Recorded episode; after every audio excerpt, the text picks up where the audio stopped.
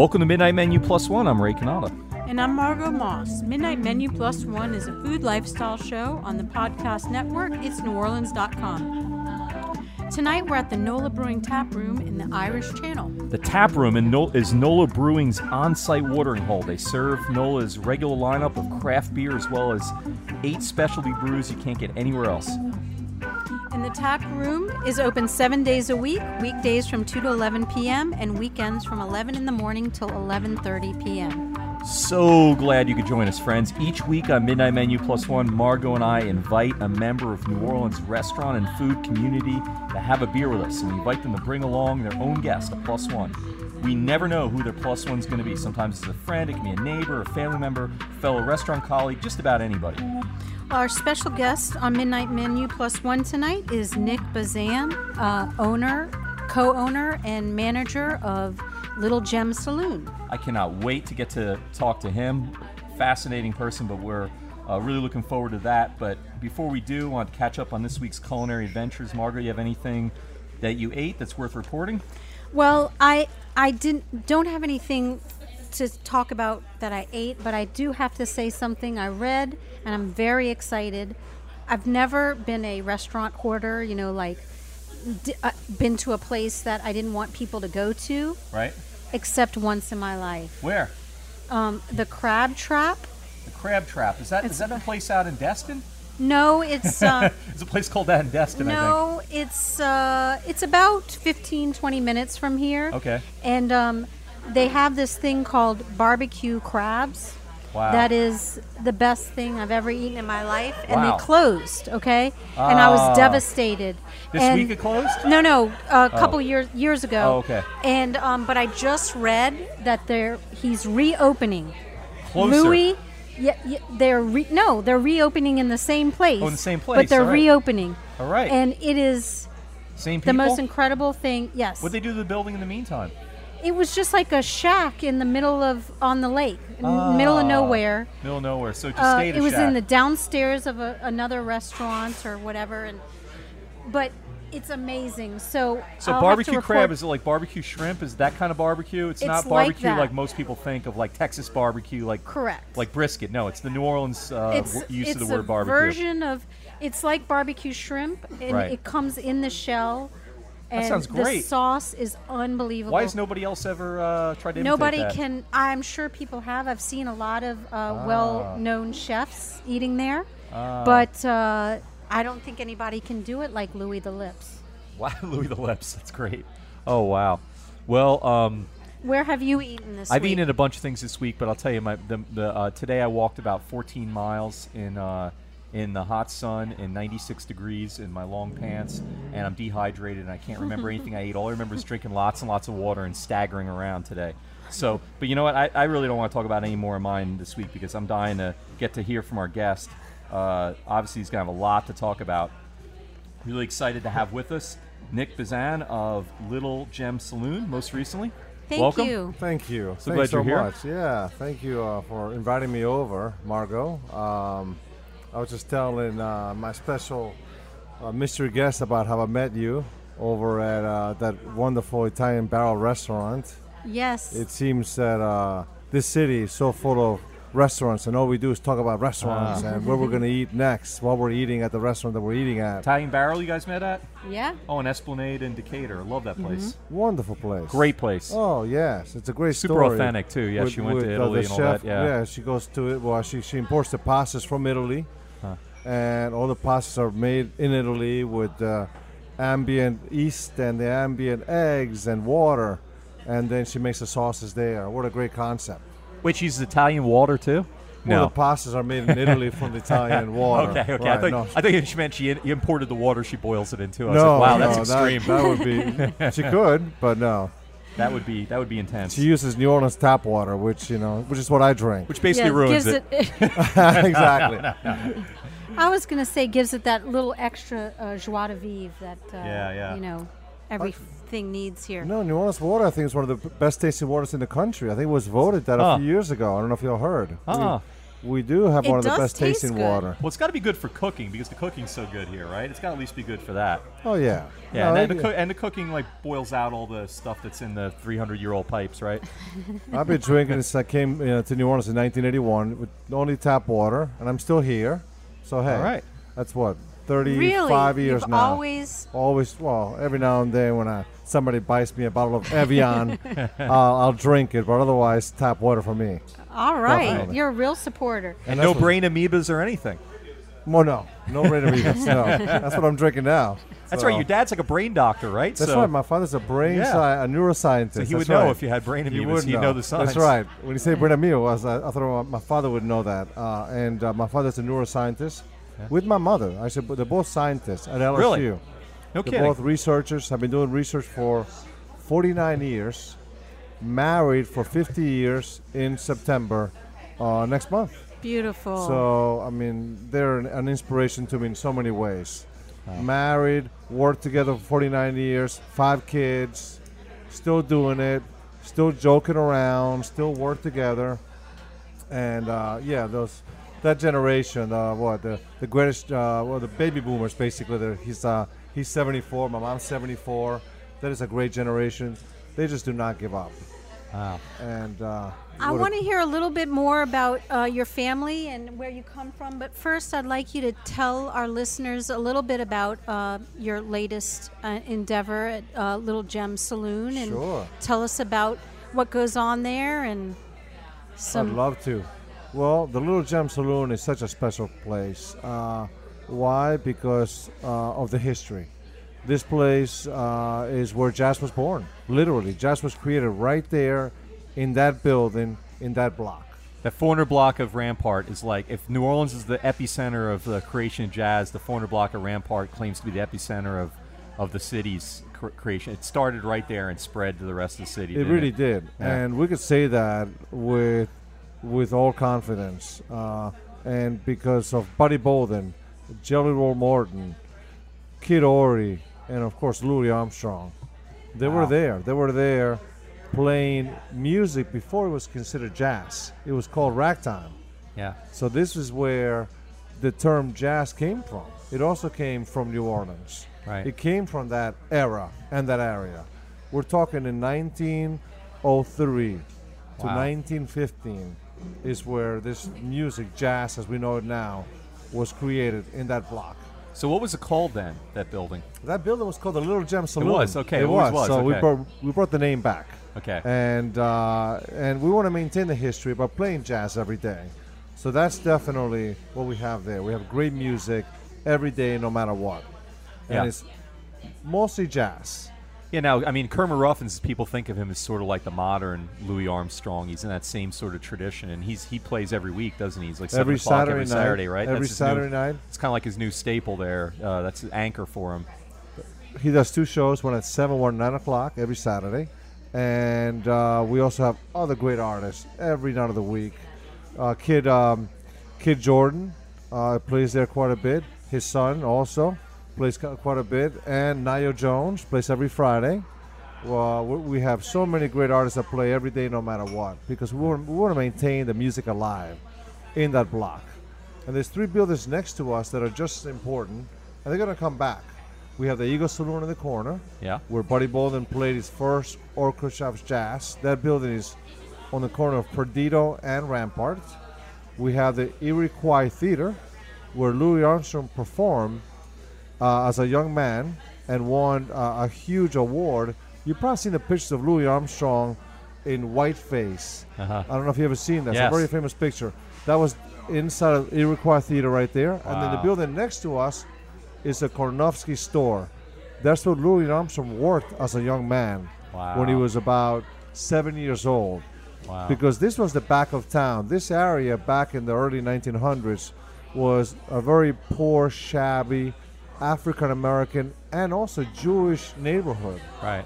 Back then, the Jewish families were mixing in with the black families of that era, and they were living next to each other, and they were basically merchants Right. to each other. So uh, the Karnofskys that are still in New Orleans now, they're, they're, they're, the Karnofskys have changed their name to the Carnos. Okay. It's a very famous family from in the French Quarter. They own a bunch of properties. They own restaurants. They actually opened up this place called the Cornet or Bourbon Street recently. That's their Ah, that's I their haven't heard of building. it. Uh, and so they brought Louis Armstrong in as a young man, gave him a job, and also gave him money to buy his first cornet. Ah, right there. That's why he wore a Jewish star, right? Oh, Because that right. family- yeah, that's because right. of the Korno- uh, Karnofskys. Wow. So that's Honor the building next to us. So those buildings are protected and they're definitely preserved. And they're going to come back one day Huh. as a saloon, a theater, and maybe a store. Man, it sounds like a vision for uh, your family. You guys Oh. got to spread the empire. So what's going on there right now? They're pretty much vacant, aren't They're they? Are vacant, but Yeah. they're they're definitely being now they're being uh, remodeled because something's something's happening. Well, you Uh, got the streetcar line coming in on Rampart, right? that's right. And that when that gets done, I don't know when they're going to get that done. That's but that already gets done past there. Is not it? right? on On- Rampart, oh, on, on Loyola, Loyola, is. yeah. Yeah, yeah, no. On Rampart though, they're putting it in right now, and then and then also um, you have uh, all those new theaters opening up right there, and so it's got to be the Saenger's got to be bringing a lot more business there. And yeah, I just saw just today. What was the one that There's just opened today? There's all the living people living downtown too. yeah, yeah, and also the quarter's full, so it's got to spread. And Tremé's got such a, a buzz to it since the show. Well, and Nick- so you're right there in the center of it. That's that that's got to be the next place to really explode, don't you think? There's Mm-hmm. so much growth there. I mean, the Paramount building just went up behind us. The Paramount building is about two blocks away. It's in the South Market, Market District next to Rouse's. That's all downtown living. There's so many more shops, so many more condominiums. There's a hotel behind us going up next month. There's also a lot more shopping now, Yeah. besides the Rouse's. We have a CVS that went up about two weeks ago. We have a great bakery now by John Besh. Oh, nice. Willa Jean's. So, are you finding uh, more locals uh, so many more locals have moved downtown and patronizing? and uh, patronizing us. This is happening all over the country. They're moving back downtown, away from Yeah. the suburbs. They have a, they have the empty nest. and walkable. people that Everything's are- in walking distance. They Preach are, it. they are. They are over 50 years old. They're moving back downtown. It's like you Yeah. know why drive out to the suburbs again when I could just stay downtown, walk around. Amen.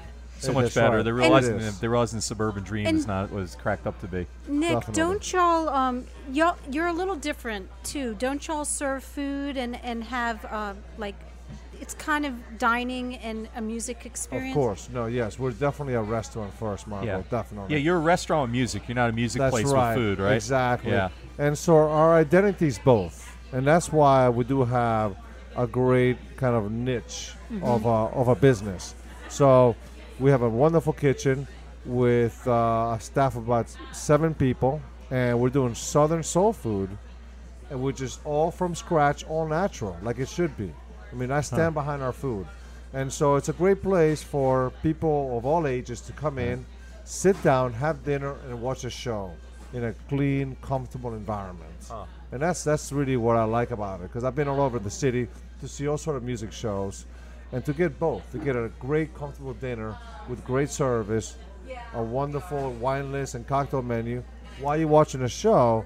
That's not really being done too much in New Orleans. Yeah, yeah. Right. So Wow. Well, that that might be a good uh, segue for your plus one because I saw he's wearing a chef jacket. I don't know who he That's is, but I'm assuming he's a chef. Oh, I'd love to unless bring he him just over. unless he just likes to dress like that. well, while um, our, our producer's getting him, let me ask you, um, what were you doing before? I mean, I, I, I have, I remember, but why don't you talk a little bit about uh, what businesses you were involved in Sure. before uh, Little Definitely. Gem? Well, I mean, I opened up Rio Mar in 2000 in the warehouse district, uh, and that that brought in more of a global cuisine downtown like Right. never before. yes. We've always had French Creole in New Orleans, which is great, but we brought in the Latin influence. Right. Chef was Panamanian, wasn't he? Y- Yeah. Exactly. Panamanian Yeah. descent, born and raised in New Orleans. Right. Right. So, but we brought over the Latin cuisine to New Orleans like never before. Not Spanish, Latin, Pan Latin, Right. right. Yes. Yeah. Central American mostly, Northern Caribbean, a lot of ceviche. Now, is that your background, by the way? We can hear a little bit of an accent. That's is that right. where I'm you're from, from, I'm originally? from, uh, I'm from Argentina. That's what we thought. Okay. That's where I grew up. yeah. Uh, but the, the, the Latin influence really came from Central America, Yeah. which is the Northern Caribbean. As, as you may know, New Orleans has so many influences from that area with our rums and our cuisine. You know, it all started back in the day from Haiti when they were coming in through the slave trade. and they brought in voodoo, and they brought in so many spices, and the Peychaud bitters. So the Northern Caribbean influence in New Orleans is, I think, overseen quite a bit, or it was back then. In 2000, when we opened Rio Mar, nobody knew what ceviche was, nobody knew what a caipirinha was, ah. or Wow. cachaça, or even pisco. Now, it's everywhere. It is not because of us. It's really because I think we become a little more worldly in the city of New Orleans Right. for so many reasons. I could maybe say Katrina and we're going back to history too though i mean i think people are we we have always had those influences like you said Mm-hmm. but it just hasn't been highlighted maybe in the recent so when y'all came along it, it helped uh, put, it- put it back in in the forefront of people's Certainly, I think minds to people were appreciate ready- all our culture here and Definitely. The influences People were ready to explore other cuisines other than the de Manure. Mm-hmm. You know, and it gets that gets uh, it doesn't get repetitive, but it's just come on, let's just let's explore something else. And I really think also the Food Network had a lot to do with it. The Food Network Wow. brought in so many, so much more awareness about world cuisine like never before. And now people not they don't just watch that; they read about it. So we're becoming more educated on cuisine all over the country, really. In Ar- I grew up in Argentina, like you asked, yes. And back then we take food seriously, and we actually cook together as a family. That's being done now more than ever before in this country. I think because of the not just the Food Network, all the great magazine publications, and also online cooking that you can do so much Right. of. Huh. Now, speaking of cuisine, why don't you introduce your plus one? Tell us I who, would he- who he to. is I and why you selected him. Right. Well, I brought over All the people in the uh, whole world. Yes, This is the guy I you brought chose. over, the one guy you chose of course, to be with you. Michael Shelton here, who's one of the best chefs that I've met ever. I'm not just saying that because he cooks for me at Little Gem Saloon. He Ah. really is an amazing young man. And uh, when I met him and we, we first talked, I was so impressed with him in so many levels that I had to bring him. Anyway, Welcome. Thank you, thank you, thanks michael for joining us thank you. now um, when was the first time y'all met Um, we met. I I applied for the sous chef job at um, Little Gem, um, and on my first day there, I realized I hadn't met him yet. And I realized this guy's cutting my paycheck, and we should have a conversation. and um, we sat and talked for almost an hour. And you know, I kind of gave him my philosophy on um, what I do. It's not just a lot of people say, "Oh, I cook for art's sake." I don't. I have a family to take care of. It's craft, which is art for sale, and it's a business. And a lot of my philosophy is based on making money for the people who are cutting the check. I tell all the cooks just yesterday, you don't work for me, you work with me. I don't cut your check. And so that's my respect for the people who own the business. And that guides what I do, very much so. And uh, who influenced you in that, in your philosophy in your life? My- where did that come from? I've been really blessed to have some very good chefs. My uh, first set of chefs were um, Joshua Wilkinson and John Montalepre at a Two John Steakhouse in Shreveport, Louisiana. They they brought me up right. They they showed me the proper way to do things. They showed me that you don't have to be adversarial with the people you work with. Um, when I see them and their families and um, um, John's father, Big John, who owns the restaurant, I hug them. You know, it's it's more than I, I on birthdays I still call this three four years later. Um, so it's it's seeing a family business, what it means to people, and having people do me a good turn. And so just you know reflexively, and this is how I was raised. If someone does you a good turn, it's your duty to return that. And so that's that's my basic. So did you grow up there in Shreveport, or you No, from, where are you I'm, from? I'm from Philadelphia, Pennsylvania originally. All right. Um, my father was in the Air Force. I've lived all over the country. I went to um, high school in Biloxi. I went to college at Jackson State University in Jackson, and um, and then uh, I transferred a job from Jackson to Monroe, Monroe to Shreveport, and then I was in Shreveport. Um, I was um, running a kitchen in a restaurant called the Bella Fresca Bistro. Um, if you're ever in Shreveport, Bella Fresca is one of the, the two best restaurants you can go to up there. Um, I had an opportunity my first year at Two Johns to come down and stage at Commander's Palace. I just wanted to see if I could do it. I wanted to see if I could handle it. And I did. I did well. They actually offered me a job. You know, I wasn't able to take it right then. You know, I was still, you know, committed to Shreveport. Um, but um, a friend of mine called me, so they had a job opening down here, and I, I went for it. I figured if I can make it in New Orleans as one of the top four or five food cities in America, there's so much you can learn, which is really because you can't know it all, but you can learn forever. You know, so as long as you keep that in your mind that every day you're going to learn something new, I decided this was the um, place to be, and it's it's worked out for me. It's So is that, what was that job, the Little Gem Saloon? Then that was your first job in New Orleans. No, my, my first job at Little in, in um, New Orleans was at Mondo in Lakeview, Huh. and I did horrible. I don't mind Mo- telling you. Mondo's What do you the mean? Susan Spicer Yeah, yes, it was. Yes, yeah. it was. It just, you know, s- sometimes you have to learn, and sometimes you, it takes a kick in the behind to learn. I went from there, and I was working at Pizza Domenica for John Besh. I was the head of production there. Wait, but you skipped over what you did bad at Mondo. What happened? Did you Oh. kill somebody? What oh happened? no, nothing like that. Nothing like that. Uh, what Food you- poisoning? Oh no, not, nothing like that. What you what you learn? Knife fight in the kitchen? What happened? Oh no, no one ever wants to fight me. I'm bigger than they are. but um, what you what you end up learning is is every environment's not for you, and you're not for every environment, which is really the the reason behind the stage. It's so that you get to see and then they get to see, and you know, I learned a lot. Um, I learned technique and I learned Ms. Spicer is a taskmaster. I, I mean that with all due respect. I mean just the manner in which just to cut fish setting up your station properly, making sure you have your right tools, it's on ice, things like that.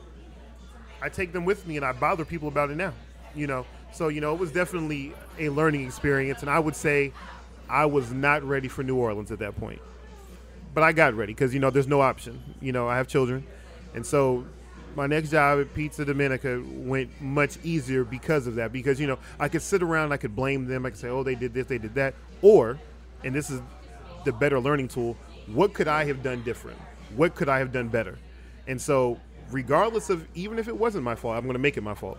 And in that, you learn from your mistakes and then you improve. And that's that's what you have to do in this business. You have to improve. I want to work for you. Uh, with with you. Yeah, with. I mean, With. you are inspiring. That's why. That's we're why I brought so him here. lucky to He have is. He's, you a, he's an in the inspiring, city. bright young man. And uh, when I first talked to him, I was like, I could see this man going far in this city of New Orleans. And so, we, he's a chef now, and I'm so lucky to have him. We all are. We're very inspired by him every day. The front of the house, the back of the house. Yes, yeah, and he cooks damn well too. Mm-hmm. Yep. And that's that's and that good relationship with the front and the back of the house is necessary. You read a couple of books and there's always some chef who hates everybody who ever waited tables. I used to wait tables. So I'm aware of what it is. Also, I already think I cook well. I think everything I cook tastes good. It's not always the case. And you can't my chef's ego says it's good. But I have to be able to talk to them. They have to be able to tell me, hey, this guy says it's too spicy. Um, this guy says it needs more salt. This guy says it needs more sugar. You know, I have to be able to get that information and process it and be humble enough to know that I absolutely have to have that because they're paying for it. You know, and they're like me. I work five, six days a week. Um, you know, I have bills, and this might be the one time this month this group of people got to come out, have a good stress-free time. I want them to have a good time because you know I know what that is. Because there's been a couple of months I haven't gone out at all. I've been at work, but you know I'm an adult, and that's what you have to do. And so you know I try to keep that with me. I want to have a good working relationship with both the front and the back of the house if you have a good working relationship all through front and back, it translates to the customers. We had a really good night um, last Saturday night. Um, Kermit Ruffin plays at our re- restaurant on Saturday nights, and I had never really, really seen the floor. I stepped out. We had all our tickets done.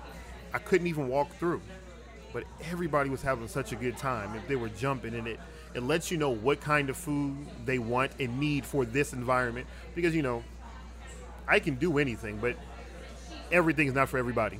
So you have to be key to that room. And that was a beautiful experience to sit there and see, okay, I get it. This is what I need to do. This is who I'm catering to. You know, people are just having a good time. And, you know, it's. Fuel the the dancing and the revelry Yeah. and And just, good just to relax. You know, and you think about it, we're coming up on the 10th anniversary of Katrina. Yeah. Um, what better time than now for people to reflect and have a relaxing time, be able to chill out? Because even in northern Louisiana at that time, it was chaotic because you had people's families being displaced, the weather kicked back, you know, and then you just. I went to high school in Biloxi. My my 14 to 18 year old life is gone. Yeah. I can't ever go show my kids you know, where me and my friends used to play football at.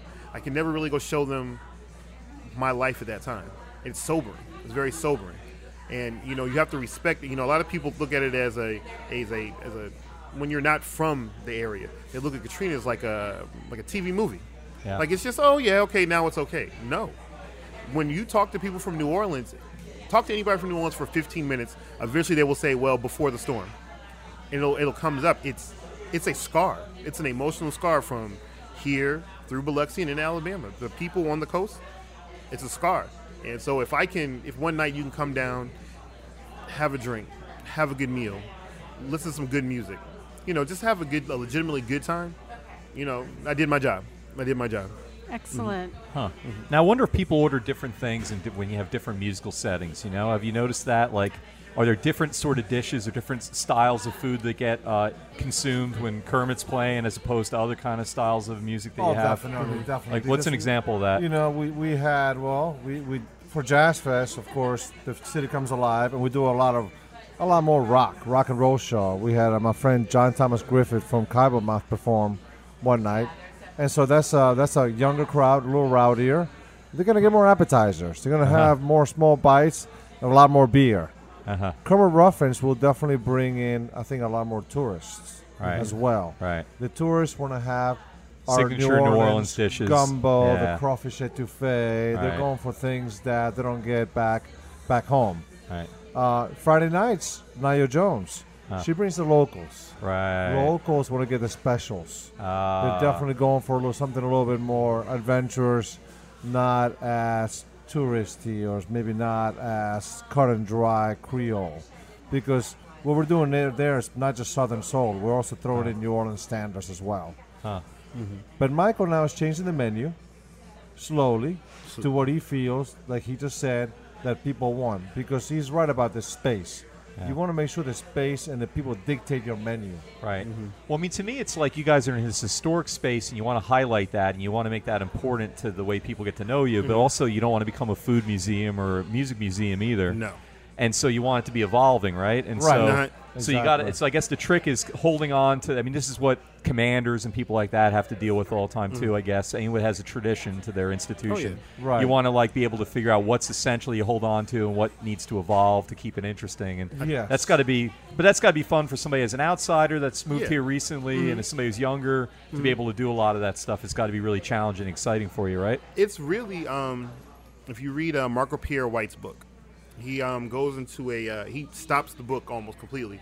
There's a subsection on Nouvelle cuisine, and essentially what you're doing is you're taking these old standards. No one invents dish. There's there's nothing new under the sun, not one thing. But what you do is you take something older, something familiar, something grandma made, something auntie made, something you know that people know, and what you do is you're refining. You're not really changing. You're not. It's the same basic flavors. You know, you're just refining it and making it something that's contemporary, something that's in keeping with the times, with the way people want to eat. People do want to at least pretend like they're eating healthier. They really do. you know, uh-huh. and so. And, and then, you know I'm a father, so I'm an expert in tricking people into eating things that are healthy for them. you know? And so when you when you take it from that standpoint, and when I you know sat down with Nick and his sister Maria, and then we started discussing what the identity of the restaurant is, I started reading, and you learn that the Acadians come from Canada. They were expelled by the British. You learn that New Orleans is very, very, as quiet as it's kept, very influenced by the Spaniards, very much so. You learn that gumbo is an African word. There's no pork in it. They actually use um, um, a, uh, dried fish to make their stock. You learn that, like you was talking about the Northern Caribbean, how close it is. Etouffee and jambalaya are Spanish dishes. This is Spanish standards. You Right. know, these things you find Yeah. every day. So Jambalaya you- is basically paella or whatever. Yeah, right. yeah, exactly, exactly. So once you get that in mind, you realize what you're dealing with. You are literally dealing with the entire history of immigrants to the Western world over the last 500 years. It's that. It's exactly that serious. It's exactly that serious. It might sound limiting, but it opened my eyes. I'm like, okay, I know I can go here. I can go there. I can go here. I can go there. But what I also know is, is I could come in tomorrow, change every dish on the menu, and it can be the whole menu can be just, hello, this is Chef Michael Shelton's ego on a plate. Or I could be like, the place was open before I got there. It's going to be open after I, if I'm never there. So why not keep the standards, make some changes here and there, keep business in mind, and then on the specials, look to the Caribbean for fish dishes because they are bright, bright and snappy, quick, quick, quick. Um, let's look to how are they making you know gumbo in Africa? And they use all kinds of seafood in there. I live in New Orleans. There's all kinds of seafood here. This is exactly the right place for it. Let's look at let's look at the real difference between Creole and Cajun because it's not the same thing. And when you start to get into that, it, it's it's a respect. So you know, as I go on, you know, that guides me. That guides me every day. You know, just respect who I cook for, who I work for, and the people I work with because I want them to be proud. You should be able to come to work every day and be, you know, I didn't want to get up today, but you know what? I did a good job. I'm proud. You know, and, and that's really that's really what it comes down to. All right. Well, you know, Margot, I think we need to stop for just a moment and thank our sponsors of tonight's show. Thank you tonight for uh, to the NOLA Brewing Tap Room, the watering hole of NOLA Brewing Company on Tchoupitoulas Street in Irish Channel, where you can get all of NOLA Brewing's beers plus another eight specialty beers can't get anywhere else. And let me tell you about um, our sponsors, uh, Petite Pet Care. While you're at work or on vacation or out uh, whooping it up at Little Gem Saloon, you don't have to board your pet. He can stay in the comfort of his own home. For loving care when you're not there, Petite Pet Care. Find them at petitepetcare.com. All right, maybe we can get back to um, to Nick for just a moment and uh, ask more about your background. So, were you always in food, or what? Uh, you know, Uh, before no. Rio Mar, what'd you do? Wow, right. It, you know, I, like I said, I came to New Orleans when I was 11 years old. In Argentina, being such a European culture. Did you come here because your parents were teaching LSU? Is that why? Okay. We all moved down here in 1981. So my whole family moved here. Do you speak any English when you got here? I knew two words, hello and pencil. and now I know a few more, but no, I knew almost no English and Ah. it was scary. We came in the summer, so I was able to learn it in about six months. At that age, you're like a sponge. You can learn the language so quickly. And my parents uh, hired a tutor. They put us in front of the television, and they said you can learn English in three months. And we did. All right. We went to school. It was great, friendliest city. Really, the kids were great at that age, especially. You would think that there'd be some bullying, but not at all. We lived in the West Bank. I learned English. We assimilated very well, and uh, I fell in love with the city on Mardi Day. I'll never forget. It was Mardi Day. I'm on St. Charles Avenue, and there was magic. It was something that I still can't describe. It's, and New Orleans is like that. So what do you like New Orleans? There's something about it, something in the air that we love. But it happened Mardi Gras Day on St. Charles. I was around St. Charles and I believe Jackson. Yeah. And uh, the whole city just was in sync of this beautiful festivity. It was a wonderful day. Everybody was having a great time. I was like, this place is special. And I haven't left since. And uh, like I was saying, in Argentina, the food is taken very seriously. Being such a, a European, uh, mostly Spanish, some Italian, Italian, uh, some German, and some English. Yeah. So uh, cooking was a huge part of our culture, and eating around a table is always done down there, uh, no matter what. And here in New Orleans as well, we have a lot of similarities. It's a Yeah. very European Catholic city, New Orleans is. So when I came here, there were so many similarities. We kept our tradition. We had dinner every night. My mom and dad cooked together, and uh, my mom actually taught me a lot of dishes. I, I cooked in the kitchen quite a bit. I still do. Uh, and my first job in the restaurant business was actually as a dishwasher at a Shoney's in New Orleans East. Shoney's. and uh, you know, uh, I was that, that was a rude awakening for me because before that I had plush jobs. Why? Why were you a dishwasher in New Orleans East at a Shoney's? Well, I was living in New Orleans East. How old were you? And uh, I was about 16. okay. And so I needed to do something uh, as a summer job. And uh, it was down the street. And I was like, you know what? This is probably the, the thing I can get a job doing that will teach me some things. Before that, I worked for my father, kind of a, a plus job in the laboratory. Uh, this was minimum wage of 3.35 an hour, working 12-hour shifts with no breaks oh wow. which is illegal, by the way. But that happened so long ago. Bruce, you're fine. That was my manager.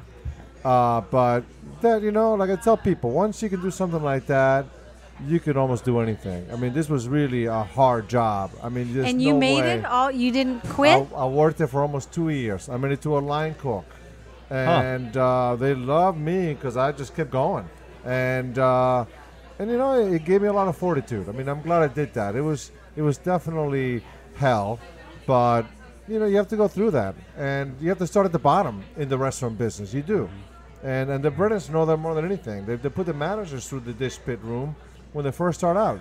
You have to understand every aspect of the restaurant and I think being a dishwasher uh, kind of gave me an identity of of what that job means, which is probably the most important job, most the, the lowest paying, and, and the most important one. But that was my first job in, in the business. But I've worked all over. I mean, I worked at Mr. B's. I worked at Galatoire's as a waiter. Ah. That was an amazing job. So much fun. So much great money. Uh, I worked on Bourbon Street. I worked at Houlihan's, at Seaport, at Cafe Sbisa. Uh, wow. We're Andrea's in Metairie.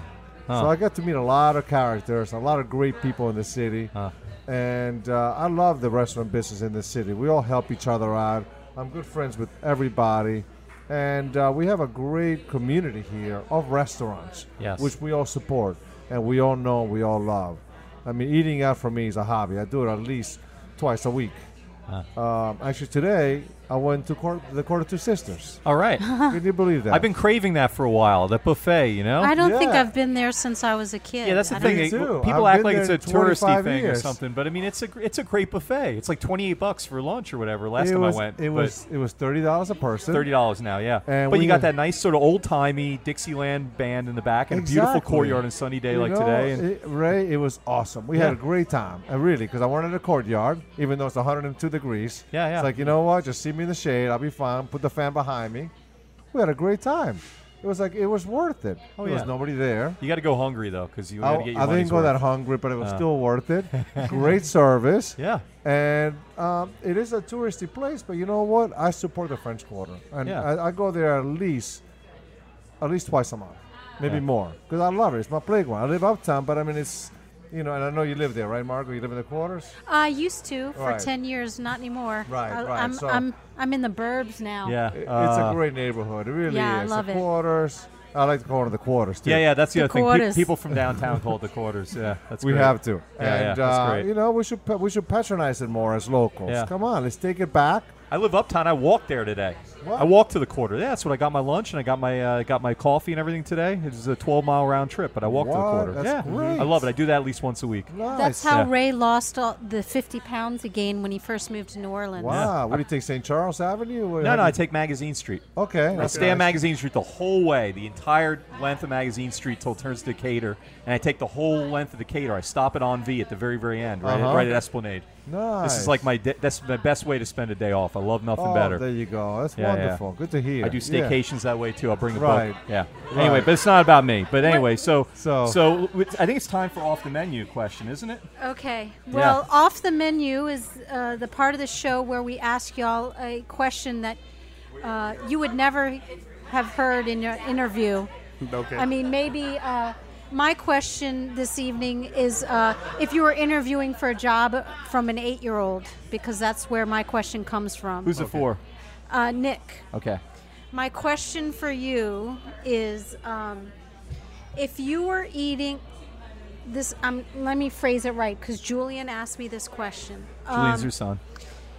if you were eating pork and you found what what would you rather if you were eating pork and you found out it was hamster meat or if you were eating gumbo and you found out it was beetles what would you rather have a- as a food experience That's bizarre. i know i'm sorry he's eight and he loves what would you rather Personally, personally, I would rather find that it was hamster meat. Yeah. Really? Yeah, I, I know why. I know why he's going to say this. Well, I I, I can predict wait it. wait wait wait wait Because they eat guinea pigs not too far from Argentina. Peru. Yeah, right. Exactly right. Yeah. And, I, and I'm gonna and I'm gonna go to Peru one day and try guinea pigs. And It's I've supposed to be great. I tried bugs at the muse- at the uh, qu- uh, the insectarium. At the I've tried them many times, and they're not bad at all. They're actually delicious to me. But I eat anything. But I would try that, and I would not mind it because I like to Okay. eat weird things. okay Yeah, excellent they're probably delicious. They're just cute and fatty. Right. All right, chef. All right, so the meteor's going to hit the the uh, planet, and you got one meal, you got one restaurant, one bar, one band here before you die in New Orleans. What it's got to be? I once tried to make my top 100 restaurants in New Orleans. It took me eight hours, and I couldn't get down to under 108. So this is a hard question. Okay. Listeners that don't understand New Orleans will not appreciate Yeah. how difficult this is to pick just one. But you got to oh. pick just one place, If I had one place, one, place, in New Orleans to eat. you know what? Silly as it sounds, if I had to go to a real restaurant, I would go to Commander's Palace. There you go. Because I enjoy the whole thing, the whole service. The, the whole thing is amazing to me. And then as a chef, the stuff they have in their kitchen, the the, the ingredients they have, is probably the best in Louisiana. Just about. Wow. If not, if not there, it's August. If I had to, Huh. but now other than that, there's the Olympia Food Mart. It's at the corner down from the street where I live. I live in Mid City. Yeah. It is not ever going to win any awards. It is not um, going to win a, uh Michelin star. but if I have to just go get something to eat and I'm sitting at home, I go down there. I get a shrimp po' boy and or the yakamein. I mean and or because sometimes I just want them both. But I think it's like what you said. The best thing about New Orleans is it's like within 10 minutes of your house, there's at least 10 different great places to eat that have nothing to do with tourists. Yeah. And I just like going there. You know, the, the um, guy Right. knows my daughter. He always asks, you know, how she's doing. Um, the family who owns it, you know, they're there every day, you know, with their children, you know, if they're not at school. Um, I love it. Now, but Commanders is just for me, when I think of classic New Orleans service, classic New Orleans, just just New Orleans as a restaurant, just a New Orleans restaurant. That's the one I think of. Neat. That's the one I think of. All right, one bar, one band. One bar for a bar. Oh, one bar. I'm going to Miss Mae's on magazine there we go. Oh, right near me. Good. because okay. because what was with Miss Mae's Because then you're going to run into Peyton there, and you run into yeah. and it's I, I- for for most of the last year I worked at three restaurants on magazine. I worked at Pizza Domenica, Yeah. Apolline, and um, La Petite Grocery right Oh, before I yeah, started right working there. here. Okay. and it's right in between. Yep. And being a cook, you are not what you would call rich at all. So you must be frugal with your um, spending decisions. And that's where I would go now. Thankfully, I started cooking in New Orleans after I was 30. Had I been here before, then I would have needed a bionic liver. but that's where I would go. And one band, um, Yeah. my favorite from when I was a kid, there was a rap group named Camp Lo. I had never seen. I have all their albums. I've been following them since '97, since I was 16.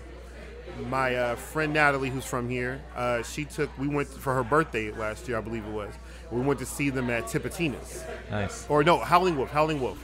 We went to see them, and I got to see my favorite group in New Orleans. My first two months here, they took me to this cool, out the way place. I still have no idea where it's at. That had these really good tapas. If I could just see my favorite group in New Orleans, you know, they're from Brooklyn, they're from the Bronx, in New Orleans. You know, and I'm, I'm down here, I'm living my dream. I see my favorite band. It got no better. It got no better. Right near Rio Mar. Mm-hmm. Former, yeah, right. Rio Mar is right near Howlin' Wolf. Exactly. Yeah, That's right. yeah. All right. Well, great. Those are good answers. Give some good ideas for some listeners too. In case, because you know the meteor doesn't have to hit to go. Uh, no, it does not. you know, you can go do this every day. Mm-hmm. Every day in this town. Well, I want to know a little bit more about, like, I know y'all's free time is is uh, limited in in the field you're in, but um, when you do have free time, uh, Michael, I'd like to know what what what do you enjoy doing, and who do you spend your free Oh. time with? Um, my children. Okay. Um, my youngest daughter, I probably do not necessarily raise my daughters. They are more like uh, my friends whom I enable. Um, I'm probably really hard on my sons, very, very easy on my daughters. So I like to hang out with them. Now, since I've moved here, what I like to do is um, um, there's a coffee shop up the street from my house, um, Sacred Grounds. Oh, yeah. Um, near the cemeteries. Yeah. Um, on Canal. I love going there. They have you would think that organic muffins would not be good, but you would be wrong. They are excellent. Um, I like to go to uh, Central City Comics. Um, Love there, love love that. I'm, I've been collecting comics since I was seven, so that's like twenty something years. Um, and that's fun to do with your kids too. yeah, huh, yeah, you know, and what it is is they think that I'm cooler than what I really am. Because the truth is, I've had pretty much the same set of interests as I was 13, and I'm 36 now. So it's the, you know, I'm just extending it to them. You know, last year, right before I moved here, actually, like two weeks before I moved to New Orleans, uh, we went to WrestleMania. So I had to leave work, drive to New Orleans to WrestleMania, and get them back. Um, I also like to walk around the city. Uh, I'm from Philadelphia. My grandmother, we used to walk everywhere. And, you know, this is when she was in her 80s. And I was 12, and she would wear me out. you know, I was just like, goodness gracious, woman. But um, now, you know, it's it's fun to do. Um, when I first moved here, I just walked around the quarters. Um, I came down, I took the streetcar down Canal, and just kind of walked around and saw what was there. And that's one of the, uh, I think that is the, the unknown true greatness of New Orleans. Is that New Orleans wants New Orleans to be New Orleans. And they are not necessarily in any kind of rush to be something else, which is beautiful. Which is beautiful. And it reminds me of Philly because Philly Yeah. loves Philly. We take care of Philly. You don't need anything else. You need, you know, your neighborhood in Philadelphia. And so it's so that's very familiar to you. And so just walking around and then you know Yeah, you can't be in New Orleans when you're in a car. You're driving around in a pod, looking at New Orleans through a window. not you got to be out thing. on the street, walking It's around the in it. thing. I got rid of my car years ago for that Yeah. reason. I mean, you just you just you you, you learn something. Yeah. And I think that's the that's the beautiful thing. And, you know, my kids were here for Christmas. They live in Mississippi. We you know we took a walk. We, we would take a walk. You know, and you can point something out. And then um you know when I was working at Apolline, you know the um one of the editors from the Times Picayune was like, oh yeah, you know you know um. Who was the gentleman who uh, shot Kennedy? Oh, Lee Harvey Oswald lives a couple blocks yeah, from like- Don't yeah. get me started. Yeah, this is a couple blocks. Like so, so you know, we're a bunch of you know adults, so we're all over the fence. Like, look, that was Yeah. over there. It was over there. 4900 block of magazine. Yeah, you know, and it's just, it's just, you know, it's just cool. It, it, it's a, it's a better than interesting city. And then in high school, perhaps allegedly, me and some friends may or may not have snuck here a couple of times without our parents knowing. Allegedly, my parents, you know, are very, very tech savvy. But um, this is late 90s. This is 96, 97. Um, you, you just learn something. You see something. It's New Orleans is New Orleans, Yeah. and you must appreciate it for that yeah. it's for whatever one, anyone wants to say is wrong or whatever anyone wants to say is bad. It's beautiful. It's beautiful. It's a beautiful place. Yeah. Mm. All right, we're almost out of time. I just want to hear a little bit about what you do in your free time Wow, because I want to just one thing that Well- people would not know about you. Margot, I mean, uh, I do have kids just like Michael. So I've got three kids. They're my life. I've got a 13 year old boy, De La Salle, eighth grade. That's where I went to high school. Great football player. Had a great game this weekend. So he's my, my war right now. Then I have a seven year old boy, Esteban, and Estella, who's five. They're amazing. They're also a huge part of my life. Besides that, I am a triathlete. I do triathlons. Ah. I've done seven half half Ironmans. I train two to four hours a day. So I do a lot of training when I can, and the business is hard. You have a gy- you have a gym like in the little little You gym know, saloon. Ray, I mean, I sneak them in. I go in the morning. like this morning, I did a spinning class for an hour. I lift weights uh, after work. I go to the Ah. gym. I run between shifts. Nice. Actually, I run downtown. I run from the from the restaurant. I run down to Bacchanal and back. I've been taking that Crescent Park's amazing. Yeah. You gotta sneak the workouts in when you can. Yeah. Yeah. Uh, I do yoga. I did. I, I just did an hour and a half yoga. So I do what I can when you can to take care of my body because that's how I get high. I, I get high with my body, and uh, that's that's my passion right now. Besides my children, is working out All All right. right, wonderful. and eating all over the city, Yeah. Well, that's the thing. You work out enough, you know. That's so I could eat. yeah. that's I why found- I do. I found it when I got rid of my car. I found as long as I walk to wherever I'm going to eat, I can eat whatever I want. oh man, you know? so many Yeah, good yeah, yeah. meals.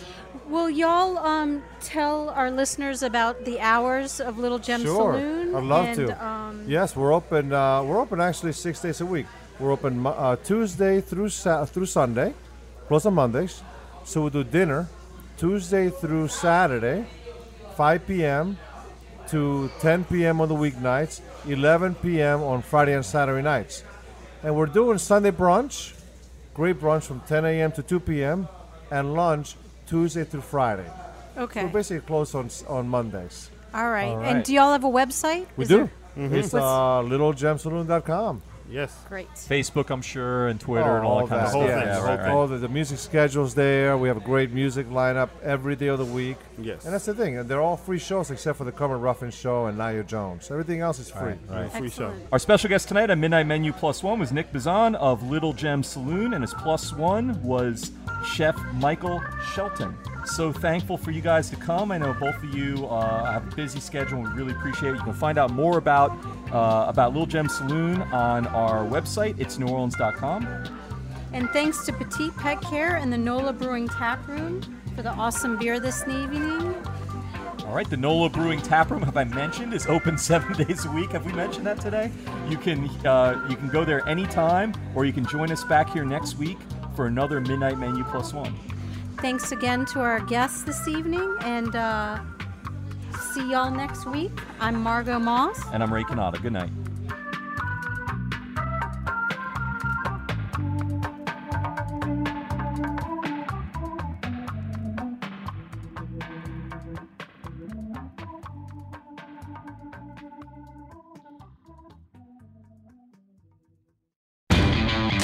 Labor Day signals the unofficial end of summer, but not the end of your outdoor projects. Lowe's helps you do it right and helps you save with Labor Day deals throughout the store.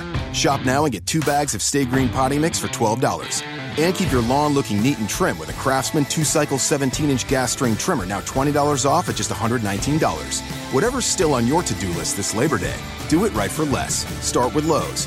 Offers valid through 828. Soil offer excludes Alaska and Hawaii, U.S. only.